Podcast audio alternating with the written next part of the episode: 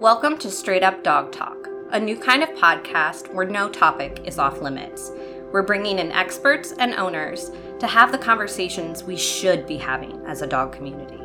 Each week, a new guest will share firsthand experiences, educational resources, or professional guidance to help you learn and grow along with your dog. You won't get one perspective here, you'll get them all, because every dog is different and every owner is too. You can follow along on Instagram, TikTok, and Facebook at Straight Up Dog Talk or by visiting www.straightupdogtalk.com. Tune in from any of your favorite podcast platforms. Welcome to Straight Up Dog Talk. I'm Em, and tonight, for our first guest, we have our producer, Josh. Hi, how's it going? Pretty good. Are you ready for this? Yeah, yeah. We've uh, you know, we've been putting in the work and getting it ready and now it's time to actually put our money where our mouth is. Yeah, I'm really really excited for this. I have been just planning and making spreadsheets and lining up the schedules. It's really been kind of a chaotic disaster, but it's been a lot of fun. Well, to start out, why don't we start with why should people listen to you? because this is the podcast that I have searched for and not been able to find. I have combed through every single dog podcast that is possible to be found on the internet, and I haven't found anything like this. Um, my background as a vet tech really drives me to educate owners and help provide resources for people. And I think that a podcast is a really effective way to do that and can make great communication to others. Yeah, can attest. Uh, you've helped me out with three dogs now that I've had. Yeah, I, you know, I was ta- thinking about this last night, and between the two of us, in the last 10 years since I moved back to Iowa, yes, it's been 10 Yeah, years. I know. I've been with Jen for 10 years. Isn't that so crazy? um, six dogs between the two of Yeah. us. yep. I mean, you're on three and I have two and three. So it's been kind of a wild ride, but something about that first dog changes you so much. And then you stumble across another dog in your path, and it's almost like getting that first dog all over again. Mhm. And that's where I'm at with Fitz. And Cajun was the dog that spurred me into the veterinary medicine field. And now I have Fitz, who's spurring me back into educating owners and helping provide a place for people to reach out and ask questions, to find stories that they can relate to, and a place that they feel like they're welcome and understood and not being judged because they don't know how to provide the correct enrichment, training, or whatever it is for their dog.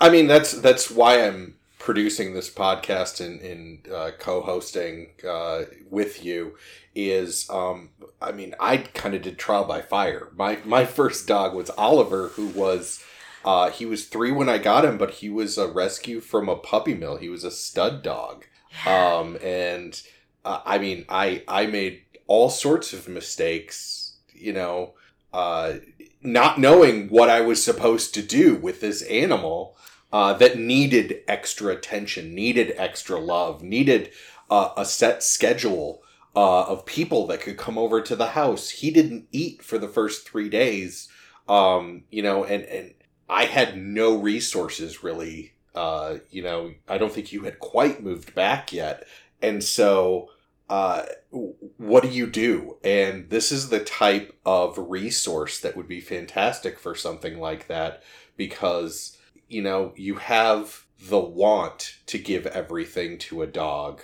But I mean, I, I still don't know what my dog Artemis wants day to day. You know, she'll stare at me for an hour, uh, you know, and want something, but I have no idea what it is that she wants. it's funny because that's another you made that point about you know the mistakes with oliver and not knowing what your dog needs and all that kind of stuff and that's just something that like i want to point out too again is that this is a place where people will not be shamed or feel shame about things that have happened to them i mean with oliver you rescued him from a puppy mill situation where he was a stud dog, where he was kept in a crate and he formed behaviors that you had absolutely no control over.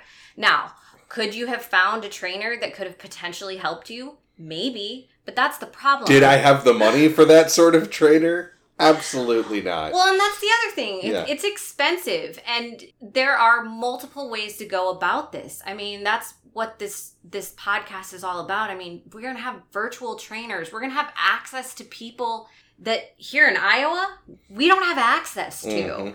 and to be able to come up with new and creative ways to help owners like virtual training i mean come on definitely happened probably during the pandemic as a way for people to continue doing what they were doing but how amazing and how convenient for people to be able to work from the comfort of their own home especially with dogs like artie who are reactive who Mhm. don't like a change of environment and wants to know that they're in a safe space. I mean, Fitz is the same way. If I could have had virtual training, which I probably will do, and we're going to have a couple gals come on who do it, I'm sure that we're going to do that this winter just for enrichment. Right. Well, and, especially during the winter months here where it's negative 10, negative 20 outside, you don't want to load up the dog and do all of that. Yeah. No, I totally agree.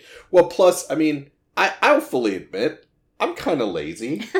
like, you know, I want to give Artie as much as I possibly can, but at the same time, if she's happy hanging out on the couch, I'm happy hanging out on the couch. I mean, and you're in that respect, we have two totally different dogs. I have I have Toby, who is like Artie, the, the total couch potato, wants to be at home, doesn't care if he's sitting with you or if he's sitting by you, as long as you're around, that's cool. And then I have Fitz, who's in my face all the time, constantly busy, over energized. We just recently got a Fi collar, which is that GPS tracking collar. Mm. It's like a Fitbit for dogs. Okay. We're averaging between 30 and 40,000 steps, and we're talking fall nights. If we were talking summer, I bet we'd easily be between 50,000 and 60,000 steps just playing fetch in the backyard. So imagine what the winter's going to do to me. Yeah. Yeah. This is why, you know, like I said, we want to provide resources for people because when there's a foot of snow on the ground and it's negative 10 degrees and it's windy as all get out, you can't just hope that your dog's going to be okay with chilling on the couch when you have a dog like Fitz. Right. Absolutely. Or, uh, you know, my second dog, which was Odysseus, you know, he was six pounds. And so if there's a foot of snow on the ground, he is under the snow, but he still wants to go outside. Like how how do you find things for your dog to do in, you know, ill temperature? Well, and that's, I mean, that's uh, what I hope to provide with some of these trainers that can, and some of the nutrition specialists. A lot of people are going to come on and talk about what enrichment is and how important that is because uh, recently I've had many discussions about what enrichment is, and I've learned that 15 minutes of licking actually equals an hour of playtime Huh. It's it's like a way to engage their senses so that it works their brain mentally so that they don't have to exert it physically. So we're definitely going to have some people come on and talk about enrichment and that will be a really cool thing. Um, we just got some licky mats and topple toys, which um, you basically fill up with treats and pastes and all kinds of goodies, and then you freeze them, and then you just put them out for the dogs, and then they just lick the mats and they get a treat at the same time. So they're being mentally stimulated as well as actively stimulated at the same time. That's cool. Artie would love that. Well, you know what? I have an extra one. I should bring it over next time. Sweet. They've been um, really interesting. I was I was kind of worried about how Fitz would react to it. I was worried that he would like chew it up or go crazy. No, he loves it. He absolutely loves it. And of course, you know Toby, my Toby- little potato Toby. dog. Toby and licking. Just Well, and that's the other thing too is that both of my dogs self-soothe, mhm. which is a thing that not a lot of people understand that when your dog is licking, it's not necessarily a bad thing and it can be annoying and it can be frustrating especially when you're hearing that licking constantly, but when they're when my dogs are doing it and oftentimes when a, a lot of other dogs are doing it, as a regular method to go to bed at night. They're self soothing like babies do. They're helping themselves relax so that they can go to sleep at night. Fitz used to lick my feet before he would go to sleep. Now he switched to his own paws. That's a lot better. Quentin Tarantino dog over there. yeah, I mean, it's definitely been an interesting. He's definitely the most intense dog that I've ever had. I mean, Cajun was like the perfect dog, but he was also that dog that I got in my 20s Mm-hmm. when I was 23 and had no reason to be getting a dog at Yeah. all. Right. But I think a lot of people understand and relate to that situation. I know we have a couple of guests that will be coming on that are in that situation right now. And one of the episodes upcoming will be us pairing a trainer with a young owner who's still in college to help her fight some of the battles that she's having with the dogs.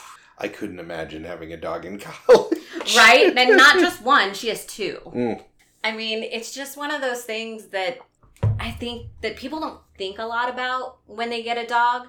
For me, it was a total accident when I got Cajun. I had gone to PetSmart to buy cat litter for my cats, and here's this dog at this PetSmart charities that had not interacted with anyone and was barking and crying and whining and like up at the cage, like being totally spastic. And the lady was like, he really seems to like you. I think you should get him out and play with him. Man, I, you guys Yeah. probably won't let me adopt him. And she said, it doesn't matter. As long as your landlord will let you, it does, you pet friendly community, you can absolutely adopt the dog. So I got him out. I played with him. I walked him around the store. And I put him back and I said, I need to think about it.